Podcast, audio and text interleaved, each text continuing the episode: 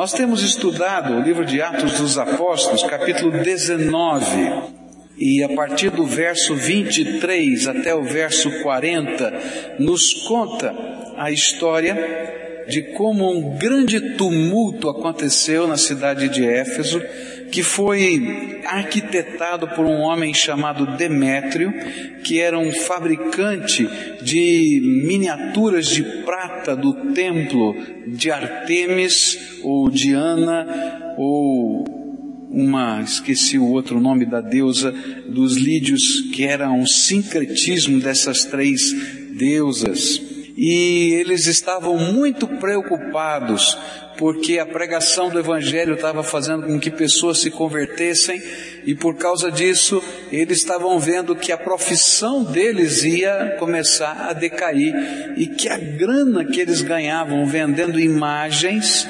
ia parar de entrar. Eles estavam preocupados porque o poder político que eles tinham naquela região ia diminuir. Eles estavam preocupados porque alguns aspectos centrais da cultura daquele povo estava sendo agora transformado pela pregação do evangelho. Nós estivemos estudando esse texto e vimos exatamente isso, que existem algumas ferramentas que são usadas como uma estratégia ou armas de cegueira espiritual, que tentam fazer com que a gente não enxergue a luz do evangelho, a graça de Deus, os projetos de Deus para a nossa vida, os valores éticos, os valores morais. E nós aprendemos aqui uma dessas ferramentas são os interesses econômicos que estão por detrás de tanta coisa e até da religião.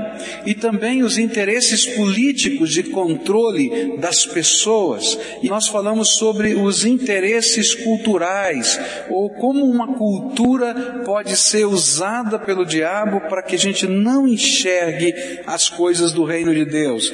Nós vimos que a cultura, ela pode ter elementos maravilhosos, mas ela também pode ter elementos nocivos para a nossa vida e que nós temos que discernir toda a cultura, inclusive a cultura brasileira, à luz da palavra de Deus, porque ela é o fiel da balança que vai dizer o que é bom e o que é mal, senão a gente se perde e às vezes nem enxerga as características que são ruins na nossa própria cultura. Mas eu queria me voltar para o verso 27. E no verso 27 do nosso texto, a palavra de Deus diz assim, Atos 19, verso 27.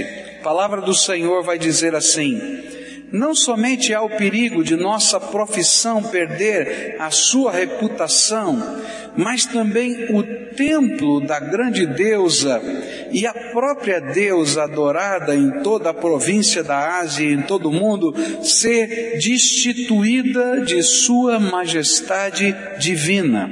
Uma outra ferramenta que é usada para colocar cegueira espiritual são os interesses religiosos de se manter a hegemonia da religião majoritária de uma certa região.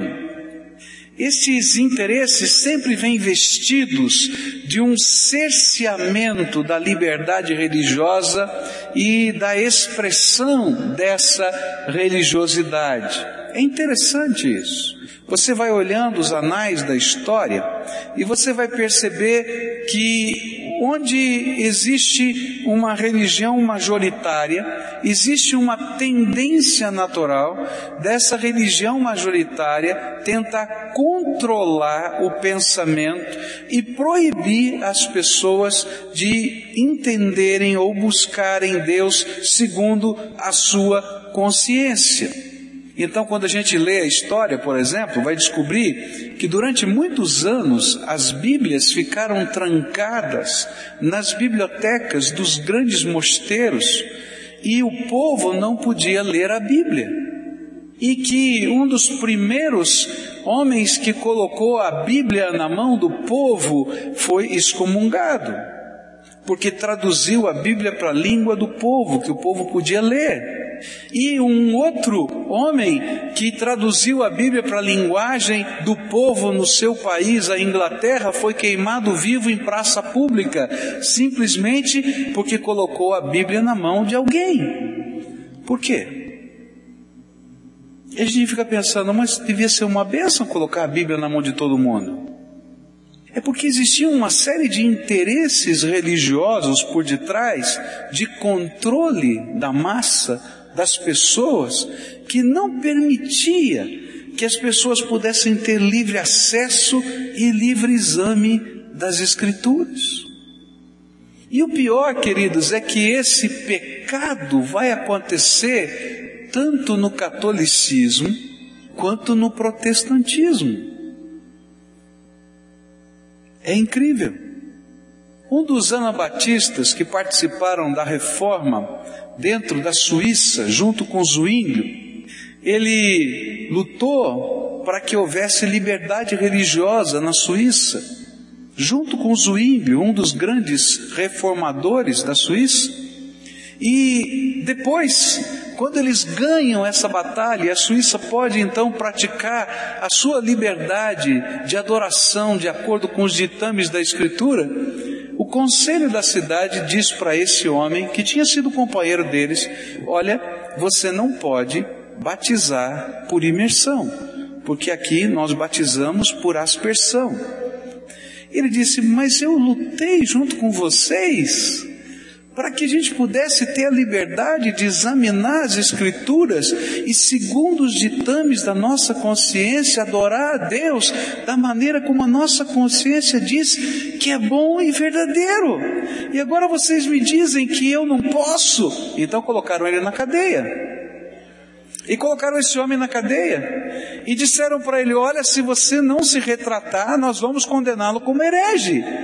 Ele disse: Mas eu lutei para que não houvesse mais um tipo de julgamento como esse e que as pessoas pudessem me condenar à morte por ser alguém que não concorda com os ditames da sua consciência, mas que eu possa ter a liberdade de estudar as Escrituras e adorar a Deus conforme os ditames da minha consciência.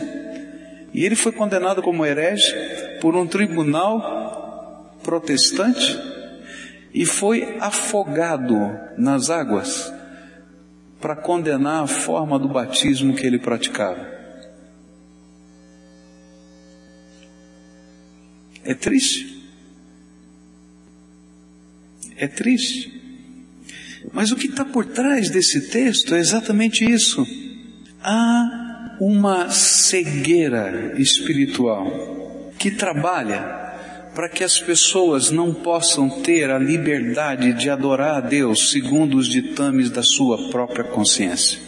Há uma coisa tremenda no jeito de Deus trabalhar conosco, que a gente precisa entender e que a gente, como homem, não gosta muito de aceitar. Deus não força ninguém a adorá-lo. Deus não teria poder para forçar toda a humanidade, assim, ó, num piscar de olhos, a adorá-lo. Deus não teria poder de mudar um chipzinho na nossa cabeça e a gente, como um robô, fazer tudo o que Ele manda exatamente como Ele manda na hora que Ele manda? Mas Deus não faz isso. Ele colocou na minha natureza, na minha alma, no meu espírito, algo diferente, parecido com Ele. Ele nos deu uma liberdade que a gente não consegue imaginar o tamanho dessa liberdade. E essa liberdade, inclusive, envolve poder adorar a Deus ou não.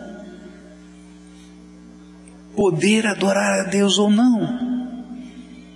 É claro que toda liberdade vem acompanhada de responsabilidade, por isso nós somos indesculpáveis no juízo de Deus, porque nós escolhemos todas as coisas e um dia prestaremos contas de tudo quanto escolhemos. Mas Deus não nos obriga a nada. Ele fala ao nosso coração, Ele toca a nossa vida, Ele mexe nos cenários da nossa existência, Ele demonstra o seu amor, Ele revela a sua grandeza, a sua graça, mas Ele quer que você, de livre vontade, porque a sua consciência o diz, porque o seu coração pede, deseje adorá-lo de toda a alma. E é fácil a gente entender isso. Porque a relação que Deus propõe para nós é uma relação de amor e não de obrigação. Ele não quer que nós estejamos do lado dele porque temos uma obrigação. Ele quer que nós estejamos ao lado dele da mesma maneira como você quer que a sua pessoa amada esteja do seu lado. Porque você ama e porque é, é amado. E é por isso que ele permite que os homens tenham liberdade de escolher o seu caminho.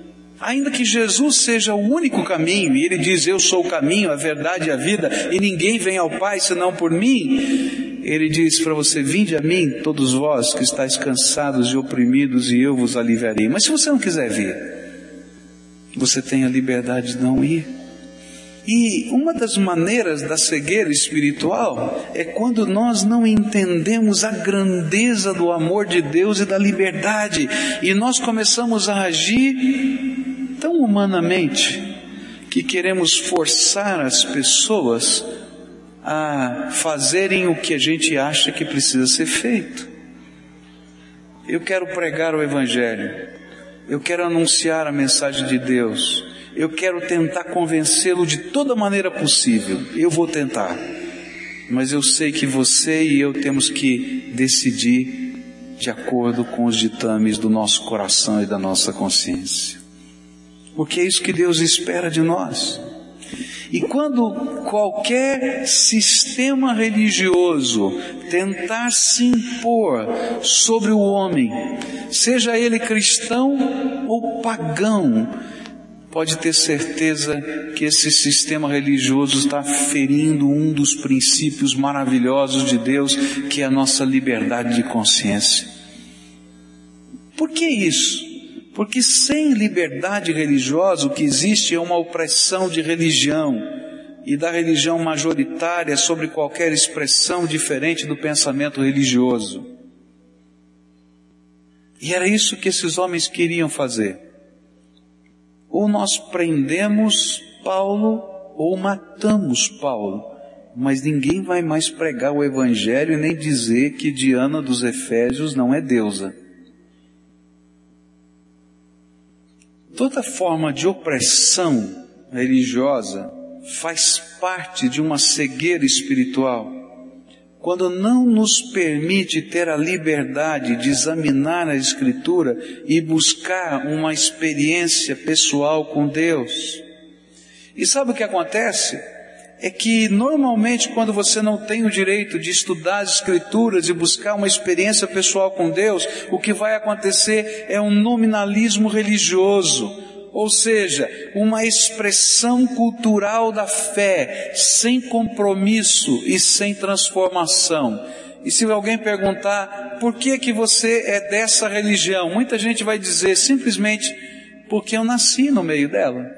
Mas quais são as suas convicções? Quais são os valores que você acredita e defende? Você vai dizer, não sei. E qual é a razão da sua esperança? Eu não sei. Isso se chama nominalismo religioso, onde eu tenho um rótulo, mas não tenho conteúdo. Agora, quando eu começo a examinar as Escrituras, e eu começo a pesquisar nelas quais são os valores da palavra de Deus, que devem nortear minha vida e a minha fé, eu não apenas vou ter a minha própria convicção, como também vou descobrir quem é o Deus vivo, porque eu vou ter um encontro pessoal e vivo com esse Deus Todo-Poderoso.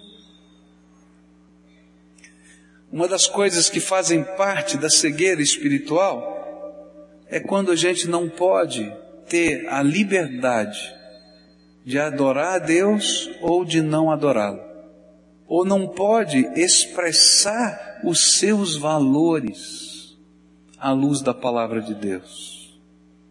Por que que você se veste assim ou não se veste assim? Por que que você usa essas palavras ou não usa essas palavras? Por que que você faz esse tipo de negócio ou não faz esse tipo de negócio? Você vai ter que ter consciência, à luz da palavra de Deus, dizer, eu faço isso ou deixo de fazer isso, não porque minha religião me proíbe, mas porque eu creio na Bíblia e a Bíblia está me dizendo estas coisas. Agora, se eu não consigo ter esse valor, sabe o que vai acontecer? as pressões vão acontecendo na vida. E à medida que essas pressões vão acontecendo, a gente vai indo de um lugar para outro e a gente não sabe nem exatamente por que a gente está indo para esse lugar ou para outro. E aí, a nossa religiosidade será uma mera celebração de algumas festas. Eu celebro a festa A, a festa B, a festa C, por quê? Porque toda a sociedade celebra e o resto não tem nada no coração, está vazio. Isso faz parte de uma cegueira espiritual. E a gente se contenta com a superficialidade e não tem nada dentro do coração. Absolutamente nada. Por trás de todo esse movimento havia interesses religiosos de impedir que as pessoas pensassem, tivessem contato com a palavra de Deus, avaliassem a cultura, avaliassem os conceitos políticos e financeiros que estavam por trás de tudo isso e aí então era mais interessante permanecer na ignorância. É interessante quando a Bíblia fica longe da gente, o que surge é um misticismo exacerbado. Quando você lê a história, você vai descobrir que nesses tempos em que a Bíblia ficava trancada e proibida, o que existia de mais sagrado na terra não eram os valores, mas eram as relíquias. E começou então uma grande busca pelas relíquias um pedaço da cruz de Jesus, que era vendido no mercado negro, porque se você tivesse um pedaço da cruz de Jesus, você seria curado de qualquer doença. Isso aconteceu no catolicismo medieval. E dizem os estudiosos que se juntassem todos os pedaços da cruz que foram vendidos, tinham florestas ali e não uma cruz. E tantas outras relíquias, um espinho da coroa de espinhos de Jesus, e tantas outras coisas que foram vendidas. E as pessoas então se ajoelhavam, oravam, se ungiam, se banhavam com aquelas relíquias, mas não tinham a essência da fé. Porque por trás de toda essa manipulação existem interesses de que a gente não conheça a verdade de Deus e tenha uma consciência que nos leve a adorar a Deus de livre vontade. E quase conectado a isso, vem uma outra forma de cegueira.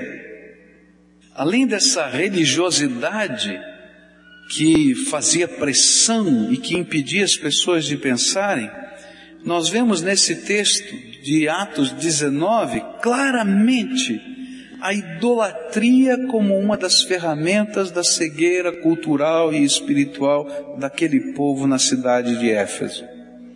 Mas o que é idolatria? Idolatria é o culto que se presta aos ídolos ou imagens como se estas fossem a própria divindade, ou como se a divindade estivesse habitando naquelas imagens. Elas podem também indicar a veneração ou a adoração a qualquer objeto, pessoa, instituição, ambição, alguma coisa que tome o lugar de Deus ou que lhe diminua a honra que é devida somente a Ele. E é por isso que quando a Bíblia define idolatria, lá em Êxodo 20, ele vai dizer, olha, não farás para ti imagem de escultura, nada que está em cima no céu, nada que está embaixo na terra, nem debaixo da terra. A essas imagens não se curvem, não façam orações, não prestem culto, não façam oferendas, porque ele está dizendo que tudo isso é idolatria. Mas por que a idolatria fomenta a cegueira espiritual? Simples, queridos. Porque o alvo da adoração deixa de ser o Deus Pai, Deus Filho e Deus Espírito Santo. Ele deixa de ser adorado cultuado, as orações deixam de ser direcionadas para ele e ele passa a ser substituído por uma outra pessoa. E as orações são destinadas a quem, na verdade, não tem o poder e a autoridade para nos abençoar. E por isso o culto feito às imagens provoca ciúmes a Deus, diz a Bíblia. Porque o Pai foi trocado por alguém. Olha só o que a Bíblia diz em Ezequiel, capítulo 8, versículo 3. Essa é uma visão que Ezequiel tem. E diz assim: E ele estendeu o que parecia um braço, e pegou-me pelo cabelo, e o Espírito levantou-me entre a terra e o céu, e em visões de Deus ele me levou a Jerusalém, à entrada da porta norte do pátio interno, onde estava colocado o ídolo que provoca o ciúme de Deus. É como se Deus estivesse pegando o profeta e dizendo: Olha só o que eles estão fazendo. Eles estão fazendo orações a um poste e pedindo que esse poste os abençoe. E eu não estou como alvo dessas orações. E o profeta diz: Ele me levou, me puxou pelo cabelo, deve ter sido uma coisa interessante isso, né? Levantou pelo cabelo, botou lá, pastor, não vai ter jeito, não tem cabelo para ele segurar aí, né? Aí levantou, colocou lá no lugar e ele viu aquele povo adorando e Deus dizendo: Tá vendo? Olha só o que eles estão fazendo. Eu estou enciumado. É claro que essa é uma linguagem antropomórfica, ou seja, uma linguagem humana para as coisas de Deus, né? Mas ele está dizendo: olha, está tudo errado. Eu sou o Deus desse povo. Eu já contei essa história aqui para você, mas eu penso que ela é tão apropriada, né? Parecido com aquela situação estranha de uma moça que ela noivou sete anos. Sete anos. Aí desiste do noivado. E aí então casa com uma outra pessoa. E eles estão na noite de núpcias. E então o marido vai se preparar para a noite de núpcias, ela vai preparar o quarto e o ambiente. E ela tira da mala a fotografia do ex-noivo e coloca na cabeceira da cama. O que, é que você acha que vai acontecer quando aquele marido entrar?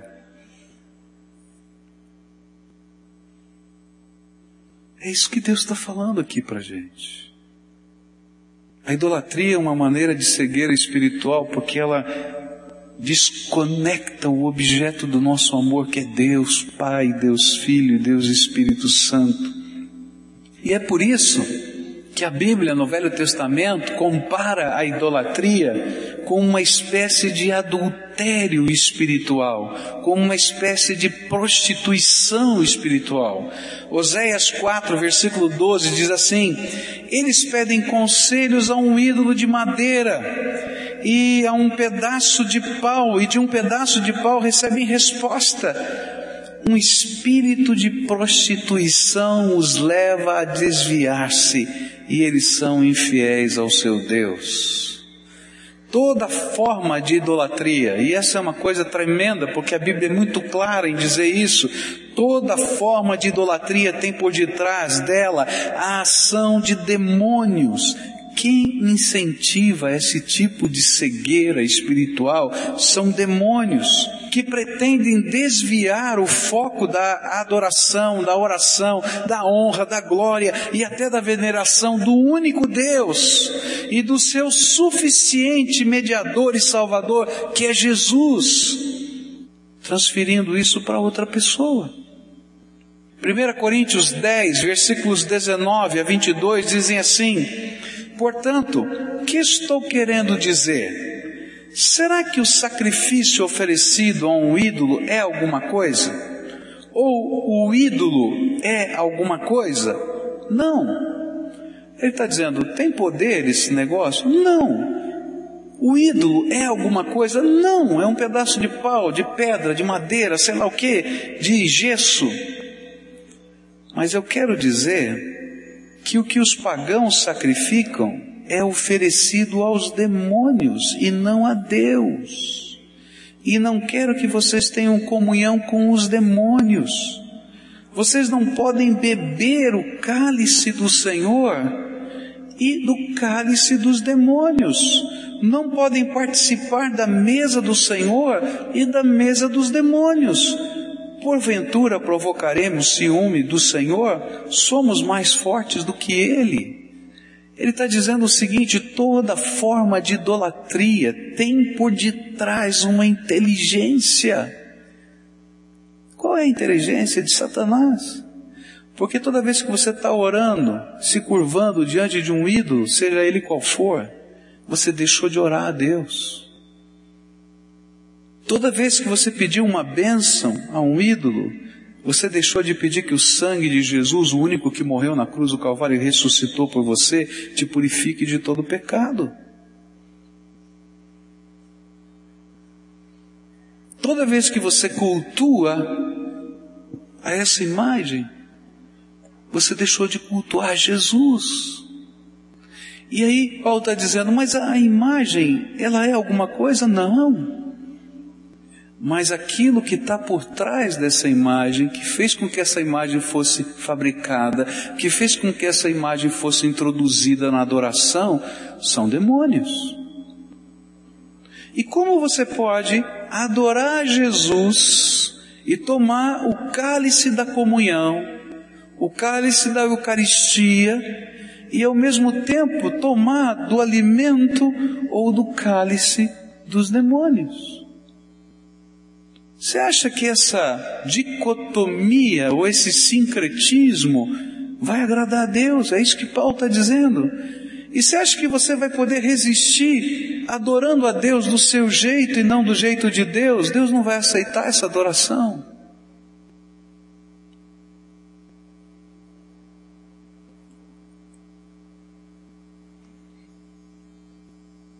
Quando a gente começa a adorar, ou orar para esses ídolos, nós provocamos a ira de Deus.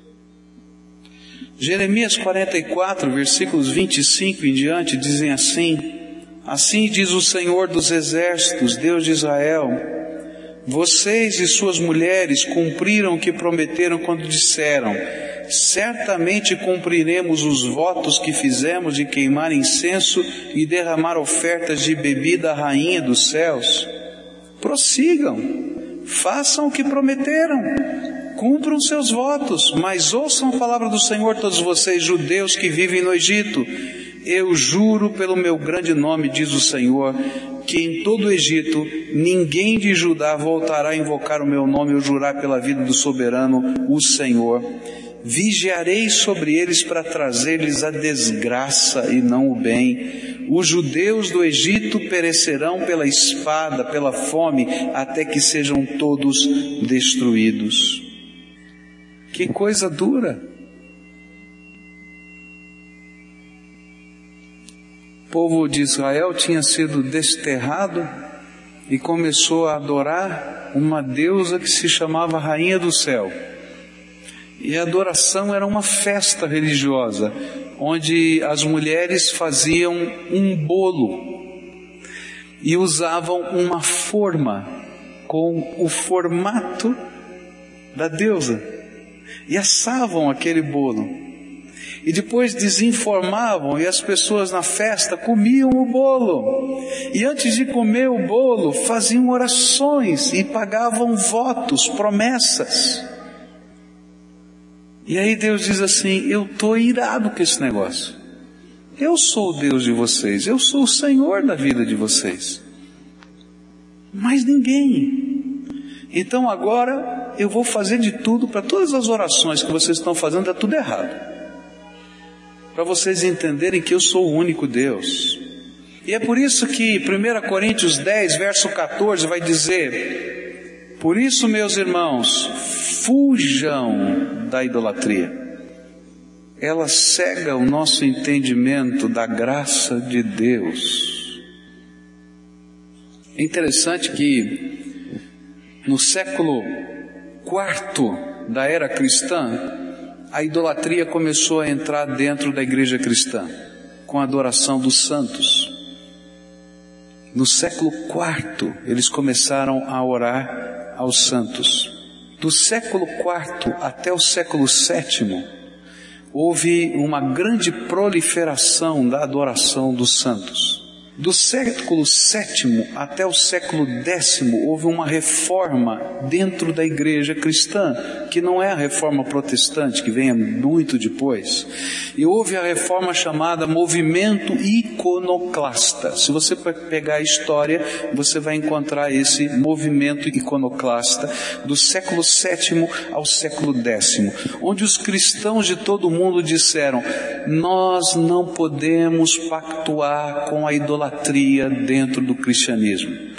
E eles saíram destruindo todas as imagens em todos os templos cristãos do mundo, do século VII até o século X. No século X, numa briga política, ganhou um papa que era adepto da idolatria. E a partir do século X até agora, a idolatria voltou a campear nas igrejas cristãs católicas do mundo. Eu não estou falando nada que você não vai encontrar numa enciclopédia. Pega uma enciclopédia e confira o que eu estou falando. É história. Por quê? Porque no século VII, alguns homens, 300 anos isso aconteceu, do século VII ao século X. Alguns homens lendo as escrituras disseram: opa, tem alguma coisa errada. Vamos voltar às nossas origens. Agora, para a gente caminhar para a conclusão desse contexto, o que é que está por trás de toda forma de cegueira espiritual? Olha só o que a Bíblia diz, 2 Coríntios 4. Mas se o nosso Evangelho está encoberto, para os que estão perecendo é que está encoberto. O Deus desta era, Deus com letra minúscula, desta era, cegou o entendimento dos descrentes para que não vejam a luz do Evangelho da glória de Cristo, que é a imagem de Deus. 1 Coríntios 10, versículos 14 em diante, diz assim: por isso, meus amados irmãos, fujam da idolatria. 19. Portanto, que estou querendo dizer? Será que o sacrifício oferecido a um ídolo é alguma coisa, ou o ídolo é alguma coisa? Não. Eu quero dizer que o que os pagãos sacrificam é oferecido aos demônios e não a Deus, e não quero que vocês tenham comunhão com os demônios. Por trás de toda cegueira espiritual existe uma inteligência e essa inteligência chama-se Satanás. Satanás está trabalhando na economia. Satanás está trabalhando na política. Satanás está trabalhando na cultura. Satanás está trabalhando na religiosidade que não é expressão de uma experiência com Deus à luz das Escrituras. Satanás está trabalhando sobre toda forma de idolatria. Por quê? Porque ele veio matar, roubar e destruir. E ele quer que impedir você de conhecer o poder e a graça do verdadeiro Deus. E ele quer fazer você imaginar que aquilo que Jesus já fez na cruz não é suficiente. Quando a gente entende o que Jesus fez na cruz por nós, queridos, a gente vai entender a suficiência da graça de Deus. A Bíblia diz que um dia Deus olhou para a gente e nos amou, nos amou profundamente, e Ele viu que a gente estava perdido, dando cabeçada nessa vida para um lado e para o outro. E então, sabe o que ele decidiu? Ele não mandou um representante, ele não mandou um profeta, ele não colocou uma pessoa apenas para fazer a ponte, ele mesmo se esvaziou da sua glória para caber na forma humana. E Jesus é a encarnação do Deus vivo. E lá no livro de Filipenses a gente vai aprender que ele é a perfeita imagem do Deus Pai, que podia caber na forma inteligível do homem. Eu não preciso de outro ícone. Ele mesmo se encarnou. Ele caminhou aqui entre nós, nos deu os seus ensinos, mas tinha um grande problema para resolver. E esse era o problema porque o inimigo tenta nos cegar. Eu sempre fiquei perguntando por que, que Deus não aniquilou Satanás de uma vez? Você já não parou para perguntar isso?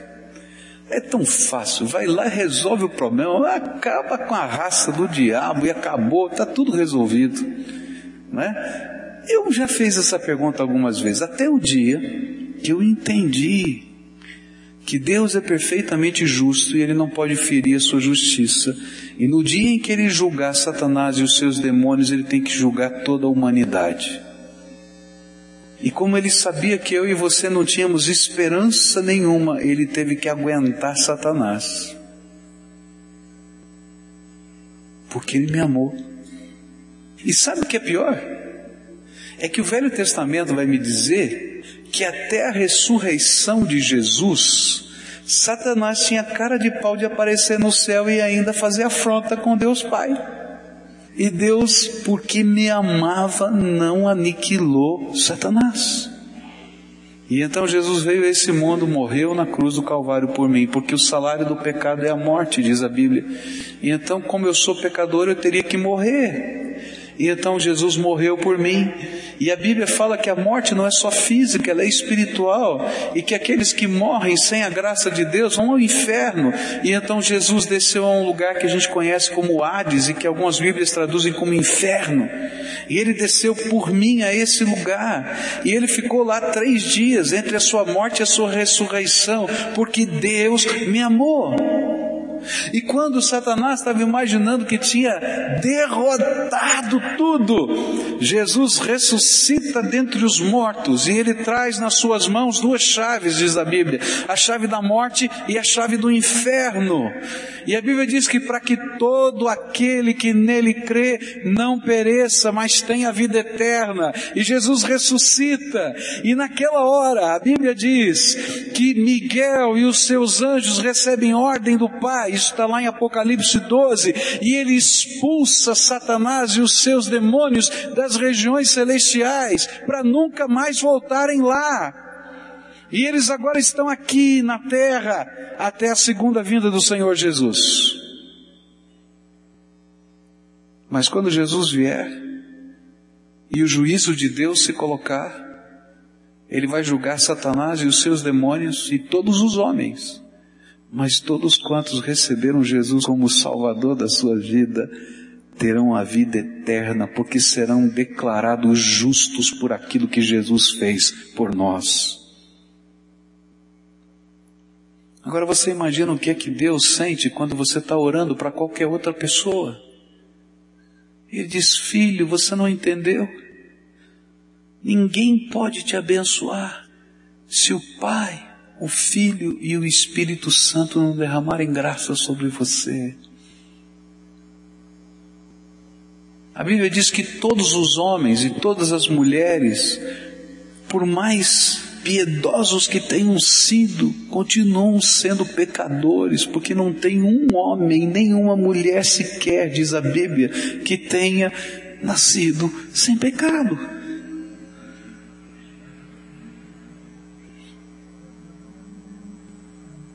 Só Jesus. Então, por detrás de toda essa cegueira, tem uma inteligência que está usando todos esses meios para que você e eu não possamos conhecer a glória, a majestade, o poder, a soberania do Deus vivo e verdadeiro.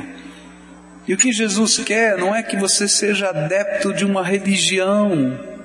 Está cheio de religião nesse mundo. Ele quer que você tenha uma experiência com Deus vivo, que você conheça a sua voz, que você sinta a sua presença, que você conheça o poder que Ele tem para nos libertar, o poder que Ele tem para transformar a nossa vida. Se tem uma coisa que me empolga é quando a gente começa a ouvir testemunhos e a gente começa a ouvir o que Deus está fazendo. E a gente começa a ouvir pessoas dizendo: Deus me transformou disso, Deus me libertou daquilo, Deus fez isso na minha vida, porque eu sei, eu sei que o único que pode fazer transformação na nossa vida é Jesus. E é por isso que eu quero dizer para você que você é alvo da cegueira espiritual que o inimigo quer colocar na tua vida e que ele usa ferramentas diferentes para pessoas diferentes. Para alguns de vocês, talvez, a ferramenta que o diabo tem usado chama-se grana. E você está tão apaixonado pela grana que você flexibiliza os seus valores. Porque você quer grana, quer sucesso. E aí o Senhor vai dizer: Filho, eu não te chamei para isso ainda que eu possa te dar tudo o que você precisa, mas eu te chamei para você ser santo, ser diferente, ter a marca da minha graça e ensinar esse mundo que vale a pena a gente ter honradez, valores. Para algumas pessoas, e queridos, olha, essa cegueira trabalha entre evangélicos, protestantes, católicos, qualquer um. Se você não aprender isso, você vai cair nos enredos daquele que cega o nosso entendimento e vai mexer nos valores que Deus não quer que você mexa. Para algumas pessoas, o que está por trás dessa cegueira é um jogo de poder, porque são apaixonados pelo poder. Eu coloquei aqui como interesses políticos, mas o que estava por trás era o poder. Eu quero mandar, eu quero estar por cima. E de repente Jesus vai ensinar para a gente que aqueles que são servos de Deus são aqueles que, que realmente aprenderam a abençoar os outros e a servir os outros. Lá fora, Jesus disse, os líderes são aqueles que mandam as pessoas fazerem, mas aqui dentro os líderes são aqueles que servem os meus pequeninos e são uma bênção para eles. E aí vai ter que passar por uma metamorfose de valores. Agora sabe o que é que Deus faz? Isso é tremendo. Quando a gente passa por essa metamorfose de valores, Ele abre as janelas do céu e derrama do poder do Espírito Santo na nossa vida. E esse poder não somos nós que controlamos, mas é Ele que controla para a glória dele através da nossa vida. E a gente vai ver coisas tremendas de Deus acontecendo, porque Ele é dono de todo o poder, de toda a honra, de toda a glória. Ele não dá isso para nós, mas Ele nos usa para a Sua glória e revela o Seu poder através de nós. Algumas pessoas vão estar sendo cegadas pela cultura, o jeitão, todo mundo faz isso. Todo mundo age assim, todo mundo, isso é normal. E de repente o Espírito Santo vai dizer: não importa o que os outros façam ou vivam, eu quero que você viva segundo os ditames da minha graça, dos valores da minha palavra, tua família, teu negócio, teu trabalho, teus relacionamentos, tua diversão, segundo a minha palavra. Talvez você esteja cegado pela religiosidade. Ah, eu já tenho a minha religião. Eu já frequento um culto por semana, como se você tivesse cumprido uma obrigação. Ah, querido, quando a gente descobre Jesus, a gente quer estar na presença dele de manhã, de tarde, de noite, do jeito que ele quiser, para a glória dele. Eu não tenho mais obrigação, eu tenho é prazer de adorar o meu Senhor de todo o meu coração. Ele não quer que você tenha uma religião, mas que você conheça o Deus da tua vida. Ele não quer que você se curve para ídolos, mas Ele quer que você fale direto com Ele. Uma coisa eu aprendi, já há muito tempo. Toda vez que eu tenho um problema, eu falo com o chefe. Para que, que eu vou falar com o subalterno? Se eu tenho acesso direto ao dono de todas as coisas. Eu falo com o chefe, eu falo com meu pai, entro na sala do trono em nome de Jesus e sou recebido como filho amado. É isso que a Bíblia ensina. E sabe o que eu oro? É que toda forma de cegueira espiritual que o inimigo tente colocar sobre os meus olhos caiam por terra, porque eu quero adorar Jesus do jeito de Jesus. Eu queria orar com você, querido, porque o alvo da cegueira é você, o alvo da cegueira sou eu. E eu queria convidar você hoje a colocar a tua vida nas mãos do Senhor Jesus a colocar os teus sentimentos na mão de Jesus, a pedir para Ele para você experimentar algo da sua graça, da sua experiência, de ter uma vida, uma experiência com Ele. E se tem alguma coisa que está, quem sabe, incomodando você naquilo que eu falei, eu queria desafiar você a pedir hoje para Jesus te revelar todas as coisas. Eu creio num Deus que fala com a gente que revela a glória dele, que revela o poder dele. Eu nunca vou me esquecer de uma senhora que eu batizei há quase 30 anos atrás, e esta senhora me contou uma, um testemunho incrível. Ela estava num terreiro de Umbanda, numa das cerimônias, e ela estava adorando os deuses dela, os orixás. E numa das cerimônias eles fizeram uma roda com pólvora e ela tinha que dançar naquela roda. E pegou fogo na roupa dela. E ela foi internada no hospital por causa das queimaduras. E ela entrou em profunda crise. Ela disse: Mas que Deus é esse que, enquanto eu o adoro, tenta me matar? E ela ficou com aquele sentimento pesado no coração. E um dia, indo para o seu trabalho, ela fez uma oração dentro de um ônibus. Ela disse assim: Deus, se existe um Deus diferente daquele que eu conheço, porque ela tinha sido criada desde a sua infância nesse lugar, ela não conhecia outra coisa. Se existe um Deus diferente daquele que eu conheço, que é o Deus verdadeiro, eu quero te conhecer. E se existe esse Deus verdadeiro, então que você me impeça de voltar àquele lugar. Ela estava dentro do ônibus. Fez essa oração. E ela então tentou voltar várias vezes àquele lugar. E ela toda vez se perdia acontecia alguma coisa, quebrava o carro, perdia a rua, errava. Ela dizia, mas não é possível, o que está acontecendo? Aí ela se lembrou daquela oração e um sentimento como que se dizendo a ela, você não me pediu? Eu estou te ouvindo. E ela então perdeu o emprego e foi trabalhar num outro local. E do lado dela, um diácono da nossa igreja começou a trabalhar e começou a ler a Bíblia com ela, estudar a Bíblia. E um dia, dentro daquela loja em que ela trabalhava, ela recebeu Jesus como Senhor e Salvador da sua vida. E esse foi o testemunho dela. O Deus que eu não conhecia, mas a quem eu orei, dentro de um ônibus, ouviu a minha oração e preparou todas as coisas para que eu pudesse conhecê-lo e tê-lo como como Senhor da minha vida. Eu quero orar com você hoje, porque há um Deus que te ama e que tem um propósito para você e que talvez você tenha estado cegado por tantas coisas durante tanto tempo e Ele quer dizer: Eu quero abrir os teus olhos e me revelar você. E o que você vai fazer? Dar um passo de fé, dizer: Senhor, eu quero experimentar isso se vem do Senhor. Eu quero sentir isso se vem do Senhor. Eu quero, eu quero degustar essa bênção, se essa bênção vem do Senhor. Eu quero te conhecer no íntimo do meu coração. Eu quero experimentar a suficiência de Jesus na minha vida. E queridos, quando a gente experimenta a suficiência de Jesus, não precisa de mais nada. Porque Jesus é suficiente. Eu queria orar por você.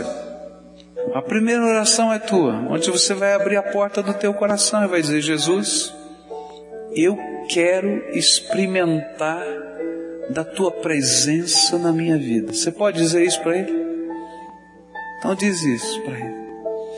Conta para ele quem você é, o que está acontecendo, qual é a tua história.